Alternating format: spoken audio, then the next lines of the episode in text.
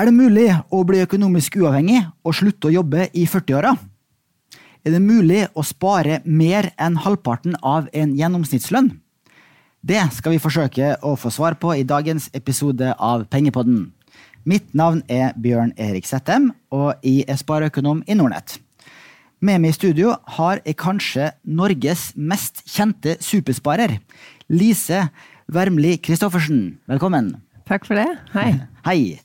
Eh, Du har nå blitt blogger og podkastprogramleder på fulltid.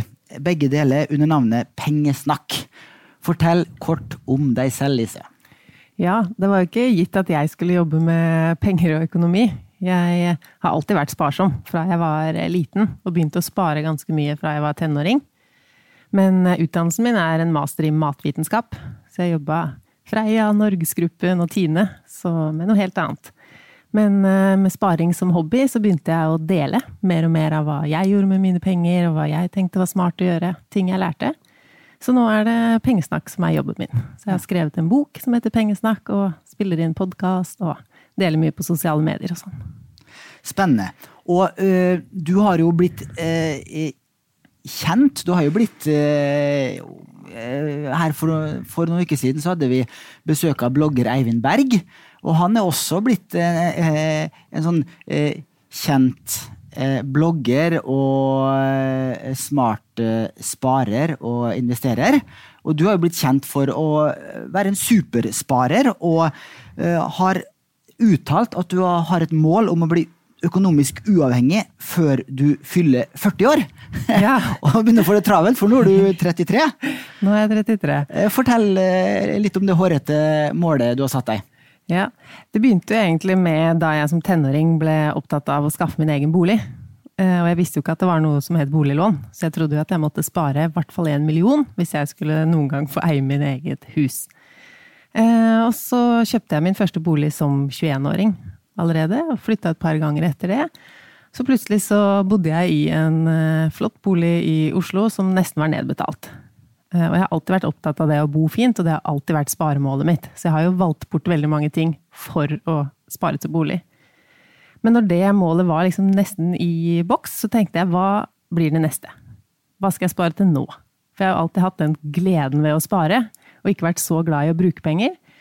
Og så kom jeg over det med økonomisk uavhengighet. At det faktisk gikk an å spare og investere så mye at man til slutt ikke trengte noe annen inntekt. Og det er veldig fascinerende regnestykker, syns i hvert fall jeg. Så da satte jeg meg et mål om å bli økonomisk uavhengig før jeg ble 40.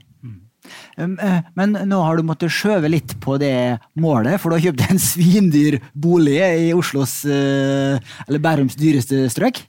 Ja, det har jeg gjort. Det er jo sånn at jeg ikke er alene, jeg er gift. Og mannen min har ikke helt de samme prioriteringene som meg. Men én ting vi er veldig enige om, er jo at vi er opptatt med det her av å bo, og bo fint. Og da har vi kjøpt oss rett og slett et hus til 14 millioner. Det gjorde du i fjor høst? Det gjorde jeg samtidig som jeg sa opp jobben. Så økonomien min har endra seg veldig mye det siste året. Ja, For du har jo vært veldig åpen på din personlige økonomi. Du sa du kjøpte huset til 14 mill. Du har skrevet i bloggen at du har, eller dere da, har 5 millioner i lån. Ja. Vi har en sånn eier Jeg eier bare 40% av huset, og Tom, mannen min, eier 60% Så vi har 2,5 millioner i lån hver. Mm, mm. Så han har litt større egenkapital i boligen enn meg, og jeg liker bedre å spare i fond og litt andre ting utenom. Så da, Hva viser de oppdaterte regnestykkene nå? da? Når kommer du i mål med å være, bli økonomisk fri og kan slutte å jobbe hvis du vil?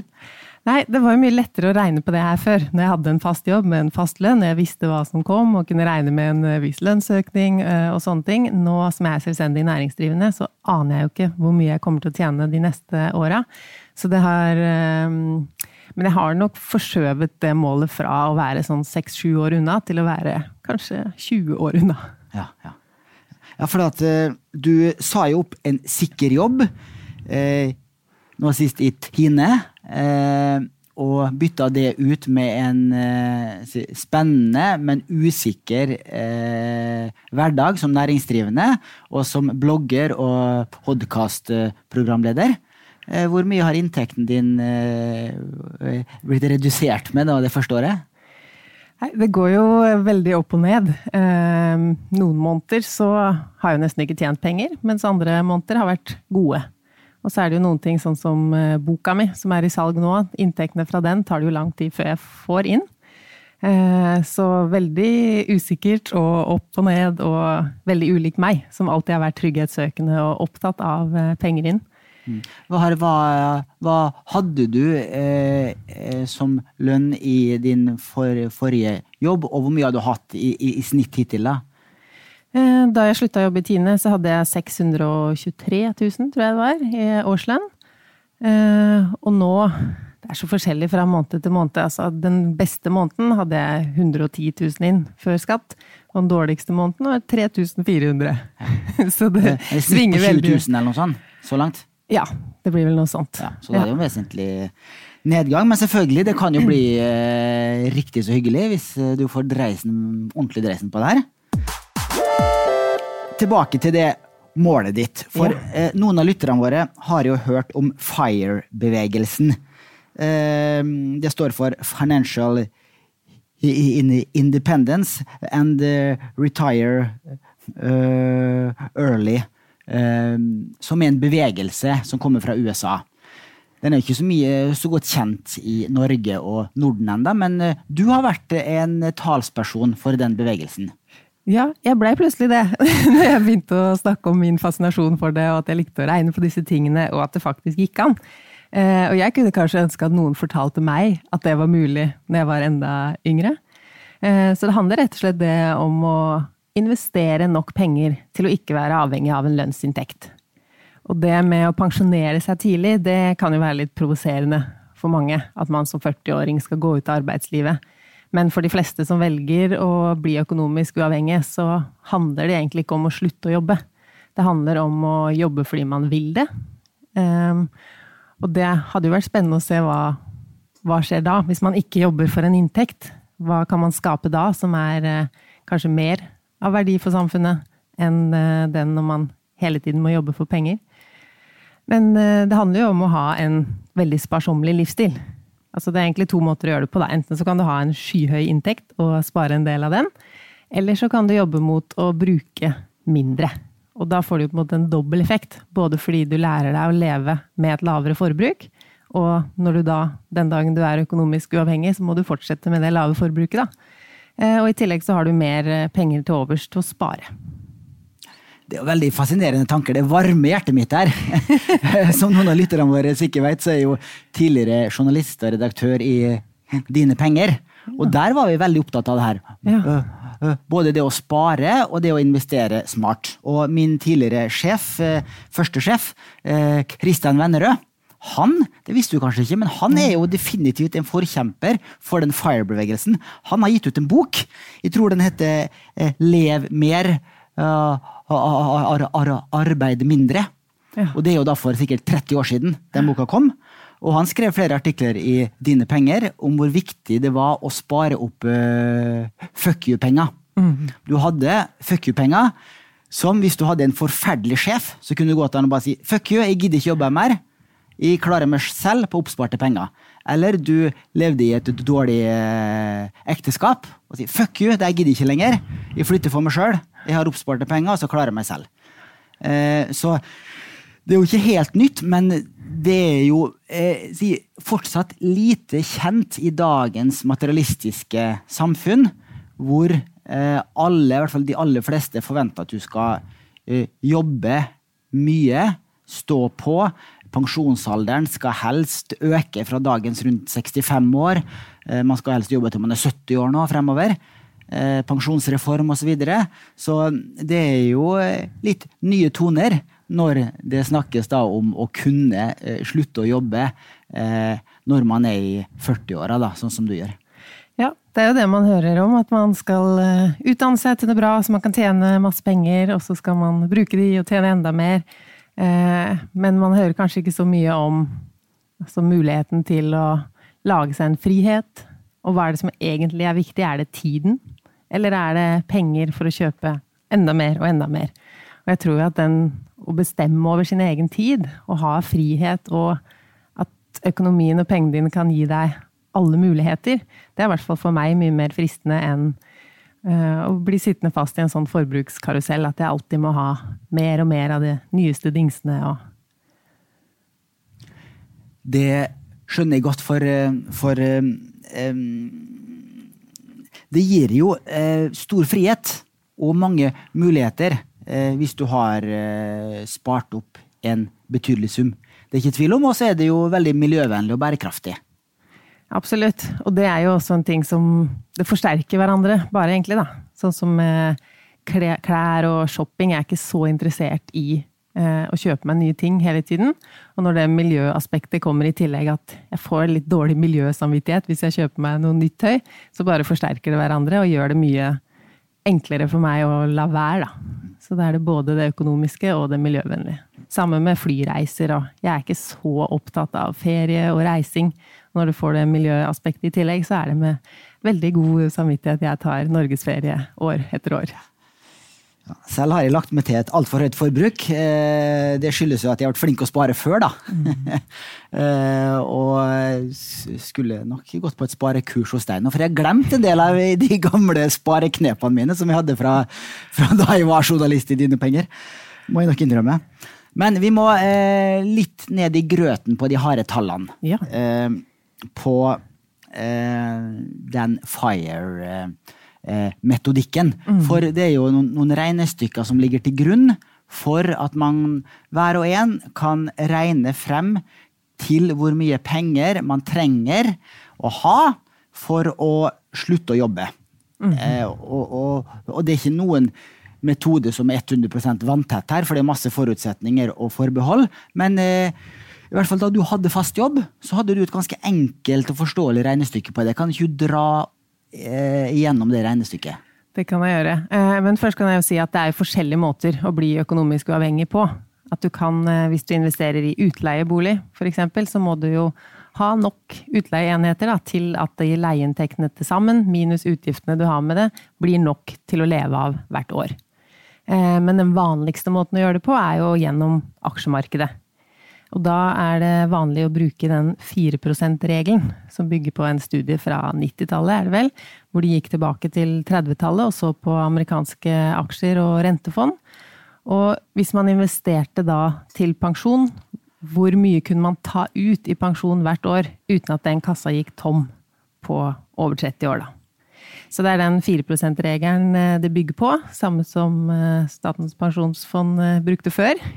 De har jo justert til 3 så det er det jo mange innenfor FIRE-bevegelsen som også har gjort. De sikrer seg mer og heller regner ut fra en 3% Men da må man jo spare enda mer, da.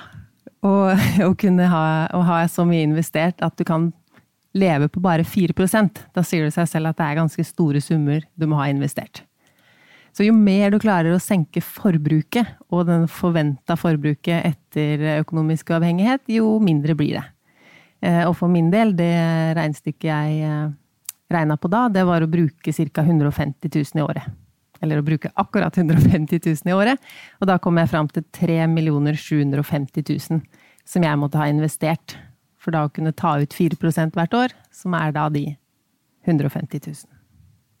Ja. 150 000 kroner i et årlig forbruk er jo relativt beskjedent. Det er veldig lite. Eh, og så gjelder det kun for meg, da, og ikke for eh, mannen min. Han har ikke samme mål om å bli økonomisk uavhengig, og hvis han skulle blitt det, så måtte han spart samme summen sjøl. Ja, og, men det gjelder også din andel av uh, bolig og utgifter til deres felles barn. Ja, det er med i min min side. det, det, er imponerende tall. Eh, eh, men som du sier, du er nøktern, og da går det an å leve for 150 000. Jeg tror minstepensjonen i Norge nå er vel på rundt 200 000 eller noe sånt.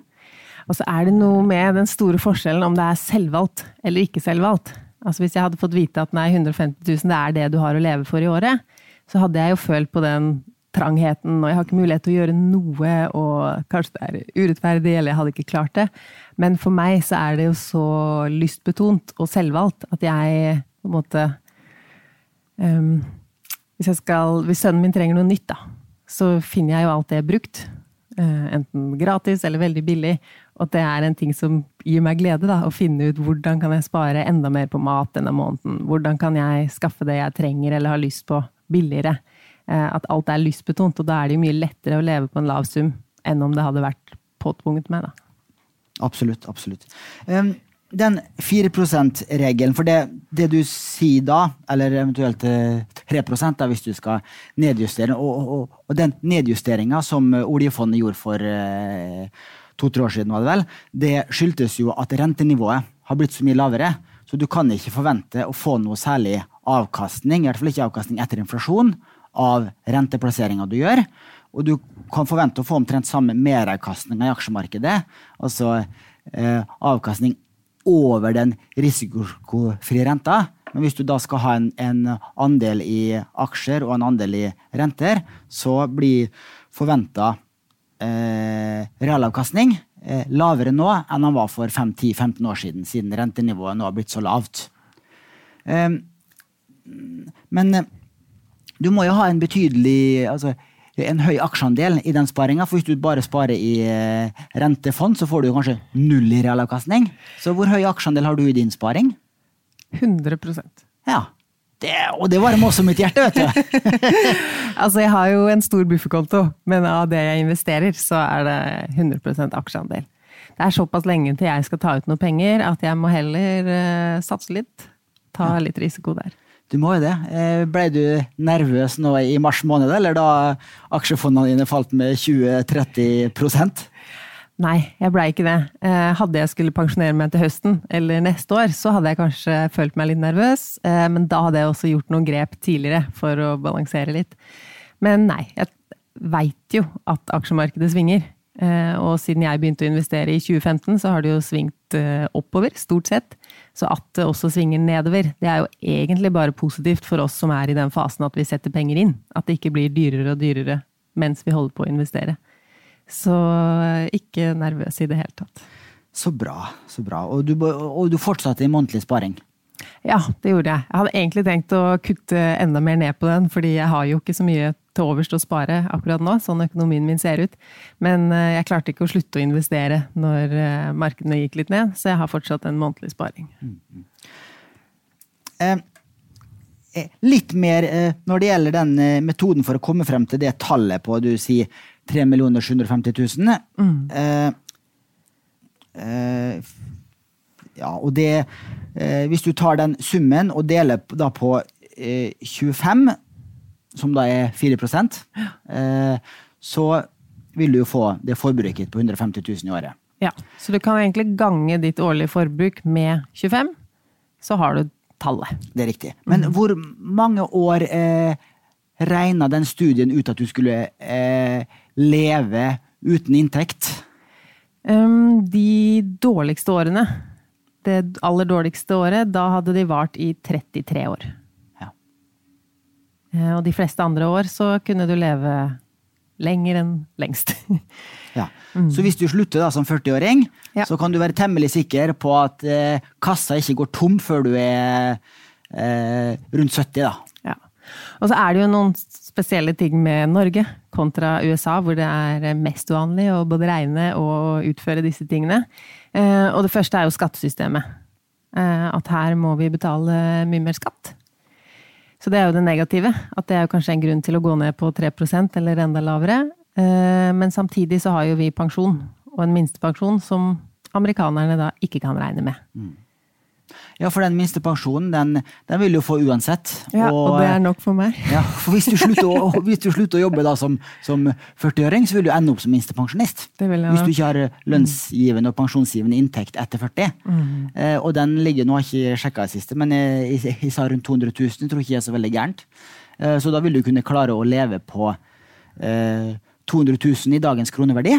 Ja. Eh, og da vil jo eh, den oppsparte kassa di holder frem til eh, pensjonen eh, utbetalingene starter. Så der har du en trøst der. Ja, ikke sant. eh, og så kan man jo regne på det på forskjellige måter. Jeg har jo tenkt at jeg skal fortsette å leve i Norge og gjøre liksom, vanlige ting. Men hvis du regner med å flytte til et lavkostland, da, eller bo som en digital nomade, så kommer du jo ned i veldig mye lavere summer. Da trenger du enda mindre før du har nok av disse fuck you-pengene. Mm, mm. eh, men hvis du da eh, jobber Du nevnte skattesystemet, og, du har en litt uheldig konsekvens eh, der også. For hvis du jobber som bare rakkeren i 2030 altså når du er i 20- og 30-åra, og du kommer opp på disse trinnskattnivåene som fører til toppskatt, så må du betale en høyere marginalskatt. Og da hadde det vært økonomisk sett mer lønnsomt å, å sprette den inntekten over flere år, eh, for, for, å få da en lavere total skatteregning. Ja, sånn er det. Og jeg sier jo ikke at det å bli økonomisk uavhengig er noe som passer seg for alle. Og en del ville vært lykkeligere med å jobbe litt over mange år enn å jobbe masse som ung, og så uh, ikke jobbe i det hele tatt. Uh, og jeg ser jo heller ikke for meg at jeg, som er så glad i å jobbe, starta tidlig med å jobbe, har hatt masse forskjellige jobber, at jeg skulle plutselig slutte å synes det vært interessant å gjøre noe som genererte inntekt, eller som i hvert fall var en eller annen innsats, da. Det er jo ikke sånn at jeg en dag skal sette meg ned med paraplydrinken og være ferdig. Eh, men det, bare det å kunne gjøre det, å ha den friheten og de mulighetene og Bare sånn som nå under koronakrisen og folk blir permittert. Det hadde ikke gjort meg så mye, da, fordi jeg har oppspart midler og har muligheten til å At det ikke blir en krise i min personlige økonomi og i mitt liv. Det er kjempeviktig. Absolutt. Eh, for eh, da jeg har diskutert det her med venner, det også bli Eh, økonomisk uavhengig i ung alder. Uh, så det største ankepunktet er jo det at uh, det må være dritkjipt å forsake så mye i ung alder når du virkelig har krefter og energi.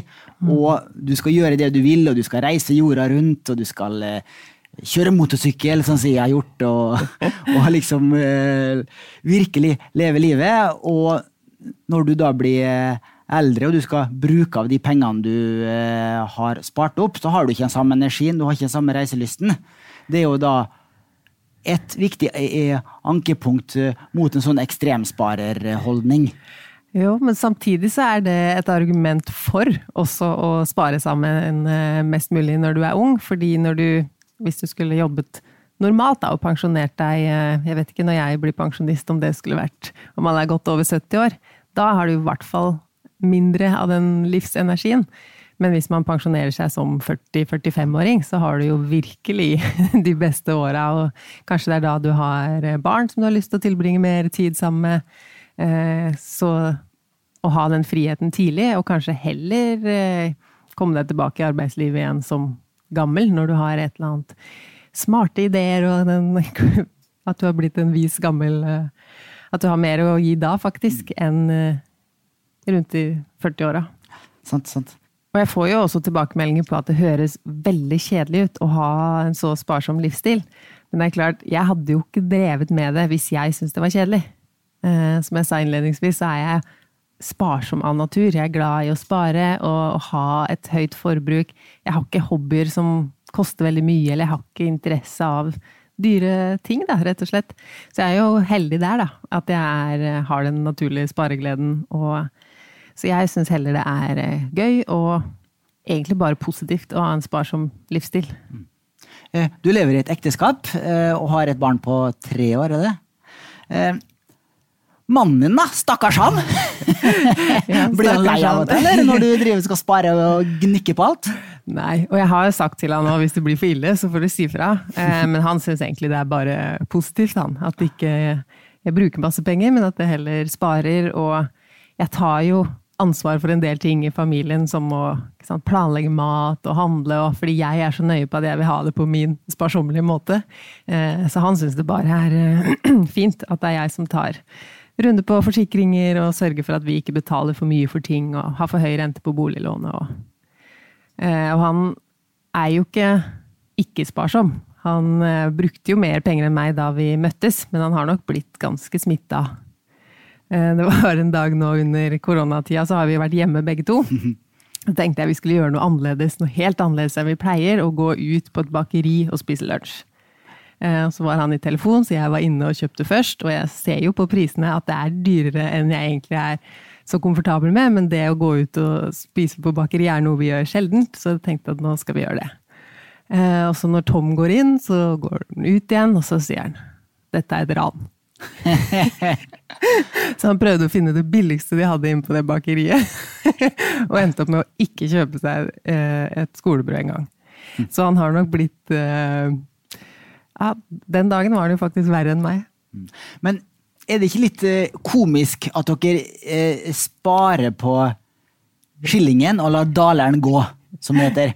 Kjøpt hus til 14 millioner, og så har du ikke råd til Eller du føler at du ikke har råd til å gå på bakeri i eh, det fine nabolaget i Bærum. Ja, ikke sant? Eh, og det handler jo om at det er ikke det at vi ikke har råd, men det handler om prioriteringer. Og Tom og jeg er veldig enige om å prioritere varige verdier. Eh, så boligen vår, ja, vi kjøpte den jo for å bo, men samtidig er det jo en investering og noe som ikke taper seg på samme måte som eh, wienerbrød. Når det er spist opp, så er det borte. Mens huset vårt har vi jo. Så vi er veldig enige om prioriteringene der, og vil heller kjøpe dyre, fine møbler som vi kan ha i mange, mange år, og som da kan gå i arv, enn å kjøpe ting som vi skal bare ha for en stund. For eksempel nå så har vi jo gardinene fortsatt fra de som flytta ut, fordi vi skal pusse opp en del rom, og da vil vi vente med å kjøpe ting til vi veit at vi kjøper det vi faktisk skal ha. Um, gå litt, altså, det er jo sjeldent vi har gjester som er så åpne med sin personlige økonomi. Det er jo befriende. Jeg liker å være ganske åpen selv også. Ja, jeg Eh, skjønner liksom ikke hvorfor det skal være så hemmelig, eller i hvert fall har jeg ingen negative erfaringer med å dele alle mine tall, og kanskje folk blir litt nysgjerrige og lærer litt om hva de også kan gjøre med sine penger. Så jeg eh, snakker om eh, alt. støtter det fullt ut. Det hadde nok vært langt færre deltakere eh, i Luksusfellen hvis folk hadde vært mer åpne om sin personlige økonomi og snakka mer om økonomi og penger hjemme også, til barna sine. Eh, Sånn at du får med deg en sånn uh, sunn uh, eh, holdning til forbruk og sparing hjemmefra. Helt klart. Men du Det er jo imponerende da, at, du har, eh, at du og mannen din har nå spart opp 9 millioner i egenkapital, som dere har i huset deres, siden det, du kjøpte for 14 i, i fjor, og 5 millioner i lån, sa du. Eh, 9 millioner i egenkapital. Eh, har dere Hvor mye av det er sparing, og hvor mye av det er verdistigning på tidligere boliger dere har eh, kjøpt og solgt? Ja, eh, Sist gang jeg regna på det, det var noen år siden, men da kom jeg fram til at det var ca. 50-50. Ja. Um, så jeg hadde to boliger selv før jeg flytta sammen med Tom. Eh, Og den første leiligheten kjøpte jeg mens jeg studerte, var student i Ås. Da var det en sånn eh, borettslagleilighet med lavt innskudd og høy fellesgjeld, som gjorde at jeg kom meg inn på boligmarkedet tidlig. Og etter fem år der så hadde jo den vokst ganske mye. Eh, Men i tillegg så hadde jeg jo spart og jobba, og jeg holdt forbruket mitt veldig lavt da jeg begynte å jobbe. Eh, For når jeg var først i full jobb, så var venninnene mine fortsatt studenter. Eh, Og jeg skulle også tilbake og studere et år, så jeg så ingen grunn til å liksom begynne å legge forbruket mitt på det høye nivået som jeg egentlig kunne, da, i og med at jeg plutselig hadde full jobb og lønn deretter, og en ekstrajobb. Faktisk to ekstrajobber ved siden av det. Så jeg kunne jo brukt veldig mye penger da, men jeg så ingen grunn til det. Og eh, når jeg skjønte at det er jo ikke det å bruke masse penger som gjør livet bedre. Eh, Og jeg kunne jo fortsatt oppgradere visse ting. Jeg kunne kjøpe litt bedre kaffe, jeg kunne kjøpe det jeg hadde lyst på. Men så lenge jeg valgte å ikke kjøpe alt, så gjorde jo det veldig positivt med min økonomi. Så da jeg flytta til eh, Oslo, så hadde jeg faktisk råd til en litt større leilighet med et eh, ekstra soverom, som jeg leide ut til en eh, kompis en periode. Og det var jo også veldig smart økonomisk. Eh, Så en blanding av eh, sparsommelighet og at jeg har tjent på de eiendommene jeg har hatt, da. Eh, eh, selv så kan jeg jo nevne det at jeg, jeg har jo I min tidligere år, som jeg så vidt var inne på, så har jeg jo vært flink å spare i også. Og både under videregående og da jeg studerte, og de første årene i arbeidslivet, så førte jeg månedlig budsjett over hvor mye inntekter jeg hadde, og hvor mye utgifter jeg hadde. Og forsøkte å legge av litt hver måned. Men Blei du mer sparsom av å følge med nøye på tallet? Jeg blei det også. Ja. Fordi at de månedene jeg var i eh, minus, så eh, likte jeg ikke det. Og da ville jeg prøve å skjerpe meg litt neste måned. Og jeg begynte jo å kjøpe mine første aksjer på videregående. Eh, og blei i så måte interessert i sparing og investering veldig tidlig også. Eh, og da jeg begynte å jobbe, så kjøpte jeg min første leilighet. Og da kjøpte jeg med to soverom. Jeg hadde mulighet til det. Eh, nå juksa jeg litt da, i forhold til du, for at jeg arva litt penger i ja. den perioden. Så, vært kjekt. så da kom jeg meg litt lettere inn i boligmarkedet, og da mm. kjøpte jeg en, en treroms i Oslo med lite lån. Eh, med, men da leide de ut det ene soverommet da, de første årene, og fikk jo da skattefri leieinntekt der. Eh, mens de da eh, sparte månedlig aksjefond. Eh, og så etter hvert som vi fikk bedre økonomi, så kjøpte de med en utleiebolig fortsatte å spare i aksjefond, og har da kjøpt flere utleieboliger i etterkant. Men ja, Så du er på vei mot å bli økonomisk uavhengig, du òg? For så vidt det, altså. Så jeg, jeg, kan nok, Nå er jeg jo 48 år, ja. så jeg kan nok slutte å jobbe eh, om få år hvis jeg ønsker det. Ja. Eh, og, og, og, kunne leve av oppsparte midler. Eh, men det er ikke noe ønske. Nå føler jeg egentlig at jeg har jobben min som hobby, og det er jo veldig luksus. Det er det aller beste. Sånn er jeg det òg nå. Men de fleste gjør som meg, da. Ja. At de øker forbruket underveis. Og ikke klarer å holde forbruket nede. Og eh, nå har vi akkurat eh, kjøpt hytte. Det er jo pengesluk. Det luxe måten vi finansierte hytta på, var at vi solgte en utleieleilighet, som da ga oss masse netto leieinntekter. Og så kjøper vi et pengesluk som gir oss masse netto utgifter. Så eh, nå fremover så går nok vi i minus. Eh, familieøkonomien vår går i minus hver måned nå fremover. Fordi at vi har gjort den, eh, det valget. Og det er veldig bevisst valg. da, Nå tenker vi at nå har vi eh, tre små barn. De vil ha glede av en hytte i mange år. Og det er jo da en investering i familiehygge og livskvalitet. Ja, det er jo hele tida de prioriteringene. Og så lenge man tar bevisste valg, så har jo økonomien bedre av det. Eh, og hvis man bruker penger på impuls hele tida og aldri ser noen grunn til å legge av noe penger eller til å investere noe, eh, så får man aldri de valgmulighetene som du endte opp med å ha. Da. Skal vi kjøpe en hytte eller ikke? Det er ikke alle som har det valget. Mm. Så det handler jo om å tenke litt langsiktig med pengebruken sin, og ikke nødvendigvis ofre kafébesøk hvis det er det som gjør deg lykkelig, men rett og slett tenke gjennom alle summer man bruker, fordi alt er jo en prioritering. Og når det gjelder eh, forventa avkastning fremover, både i boligmarkedet og i aksjemarkedet, så er det jo ingen som vet. Og vi har jo sett det har vært eh, tiårsperioder.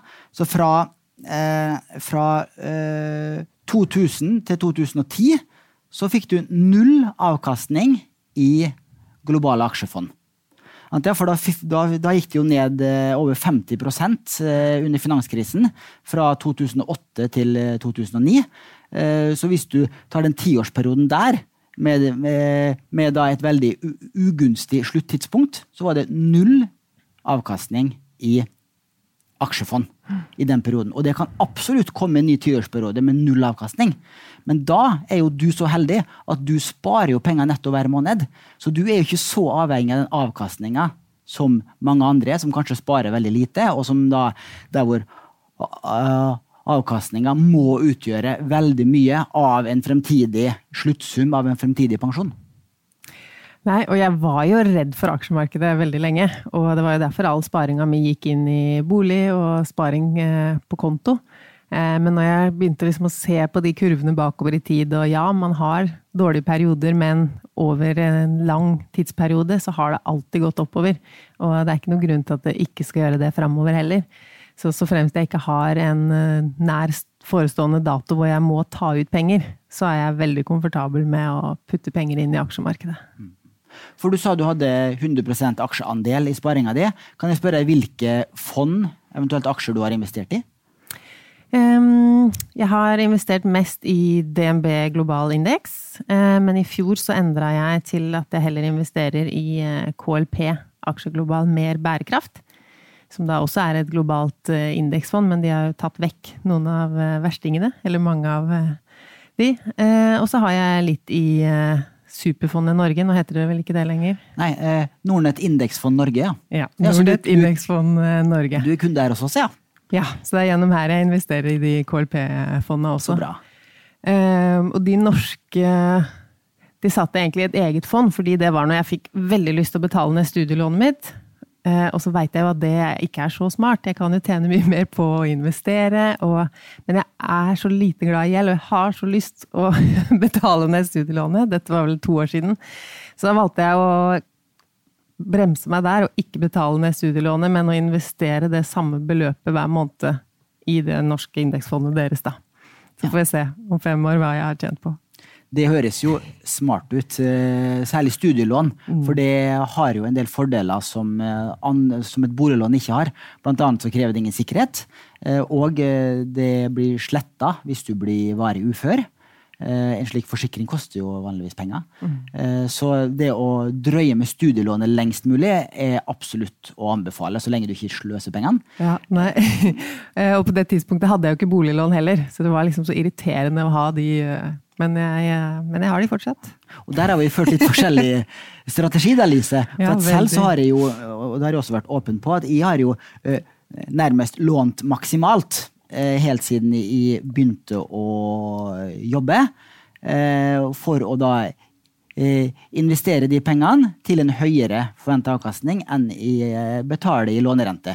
Og sett i bakspeilet så har det gått kjempebra. Og vært gira maksimalt og investert i boligmarkedet og aksjemarkedet, det har jo vært uh, utrolig lønnsomt.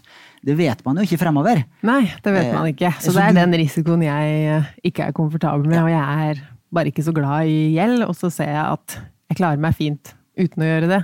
Og det er viktigere for meg å sove godt om natta enn å ha maksimalt i lån. Ja. Og du har jo da tatt den, uh, den tunge veien, da, ved at du har spart mye mer løpende enn det jeg selv har gjort. Eh, jeg har hatt eh, flaks og medvind eh, med de investeringene jeg har gjort. Det kunne jo gått galt. Hadde du hatt mange år med negativ avkastning i boligmarkedet og aksjemarkedet, så hadde ikke jeg vært si, såpass godt stilt som jeg er i dag. Mens du hadde vært veldig godt stilt uansett, for du har jo lagt av mye penger hver måned. Ja, og så har jeg trent meg til å leve med et lavt forbruk. Så jeg er ikke avhengig av så mye penger inn, og jeg kan alltid spare, da.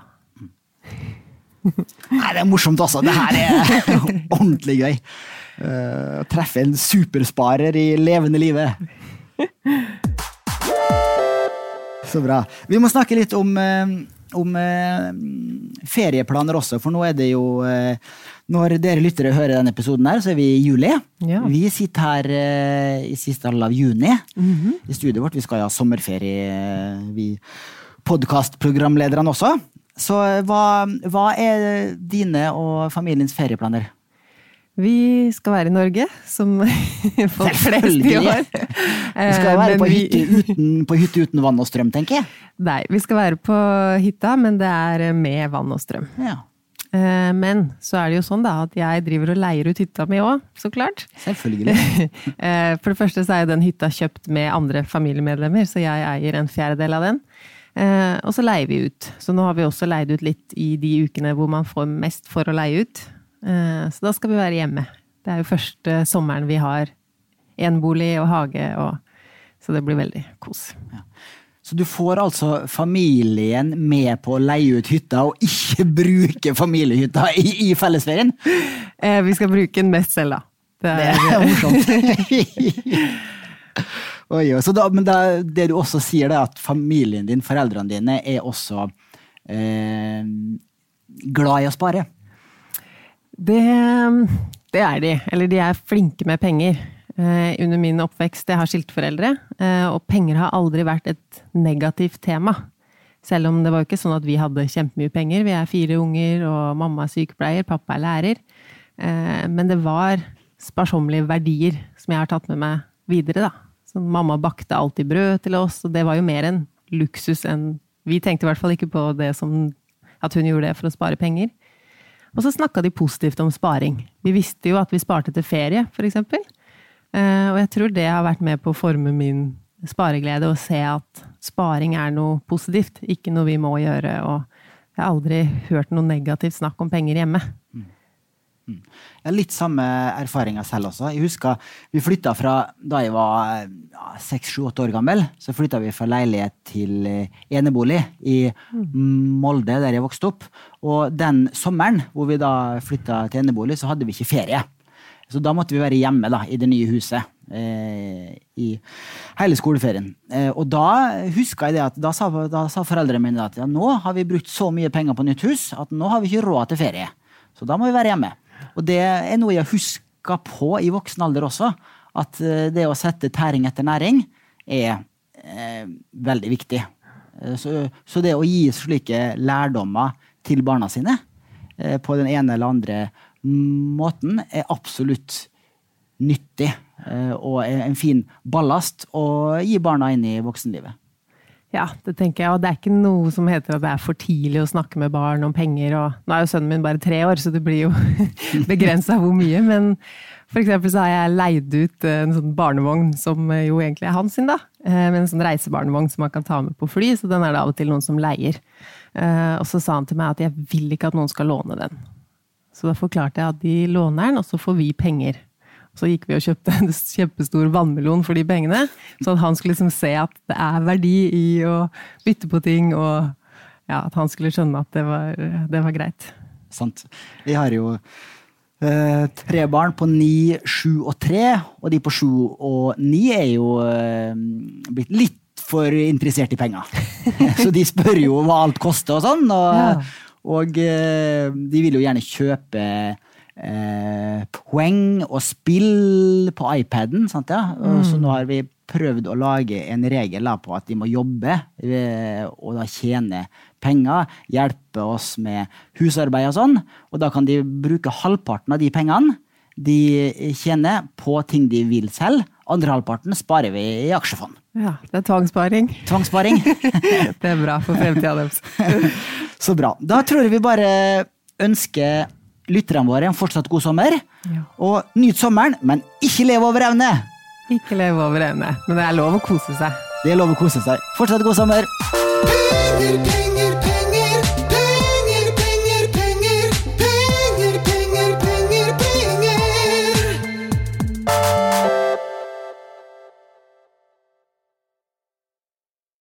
Denne podkasten skal anses som markedsføringsmateriell og innholdet må ikke oppfattes som en investeringsanbefaling.